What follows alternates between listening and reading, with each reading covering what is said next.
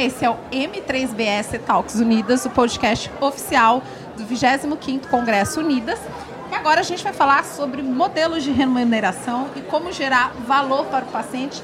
E para isso eu tenho aqui o prazer de entrevistar o César Abicalaf, da 2IM. Boa tarde, obrigada pelo seu tempo. Queria que você contasse um pouquinho sobre quais são as principais discussões que a gente tem hoje sobre esse assunto, uma vez que gerar valor é um, um grande objetivo dentro desse desafio de sustentabilidade da saúde suplementar. Boa tarde, César. Boa tarde. Bom, primeiro é um prazer estar com vocês. Eu acho que é um, grande desafio e que permeou todas as falas hoje durante o dia é como é que você torna um sistema de saúde sustentável como é que você gera valor para o paciente, como é que você centra o cuidado no paciente.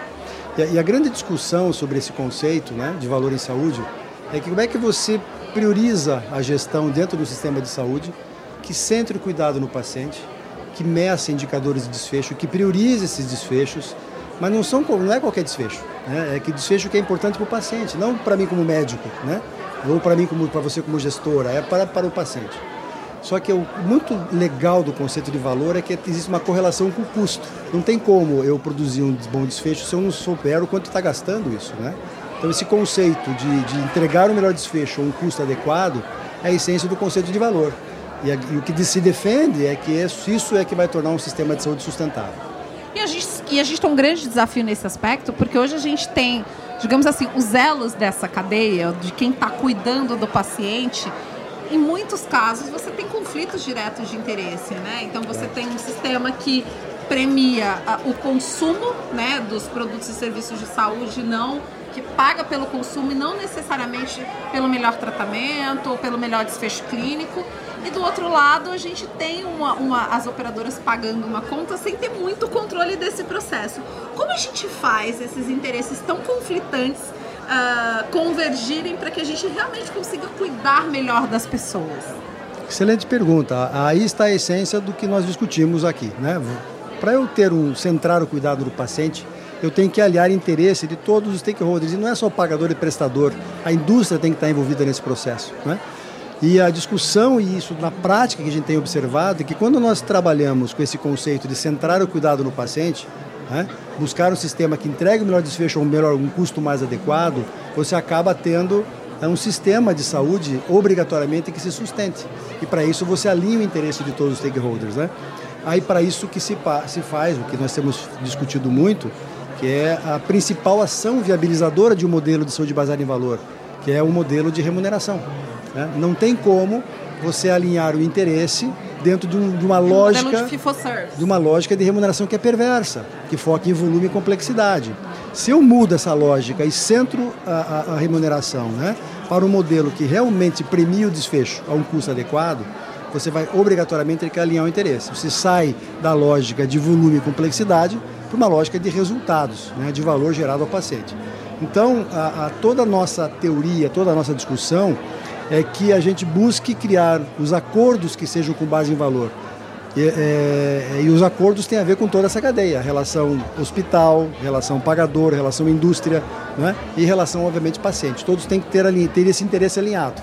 E a, a, lógica é essa. A gente tem, né, um do, dos caminhos que o mercado tem olhado muito é para a questão da verticalização, né? Então claro. você ter operadoras de saúde cada vez mais verticalizadas para você conseguir uh, unir uh, o, o, cuidado com o paciente com o controle de custos.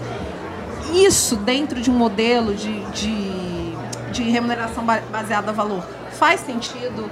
É o caminho que o mercado deve seguir? Tem outras alternativas? A própria Unidas lançou o primeiro escritório, primeiro escritório de VBHC focado em, nas autogestões. Então, queria que você contasse um pouquinho para mim de para onde vamos. Esse projeto do, começar de trás para frente aqui a tua questão. Esse escritório de valor em saúde, que realmente eu, todo o nosso time está empenhado em implementar dentro da Unidas, é exatamente com essa finalidade. Né? Como é que você empodera é, o conhecimento dessa prática para a autogestão da Unidas e para que se coloque isso em prática. São duas características principais do escritório. Conhecimento né, e aplicação prática. Isso o escritório de valor consegue. Aí você traz para essa questão de realmente como é que você consegue é, é, fazer isso, por exemplo, num ambiente verticalizado. Independente da lógica que eu remunero, né, meus prestadores, meu hospital, seja ele por um orçamento, seja ele por um salário dos meus profissionais, né, eu tenho uma equipe assalariada, se eu não vincular o ganho, parte desse ganho, a, a, a uma lógica de valor, eu vou ter um problema. O fee for service ele traz um problema de um extremo, que é, que é o volume e complexidade. Mas quando eu trabalho com modelo verticalizado, quando eu tenho estruturas é, orçamenta, orçamentadas ou profissionais recebendo por salário, eu tenho outro extremo, que é o problema do subtratamento, é o problema da seleção de risco. Né? Então os dois extremos são, são nocivos.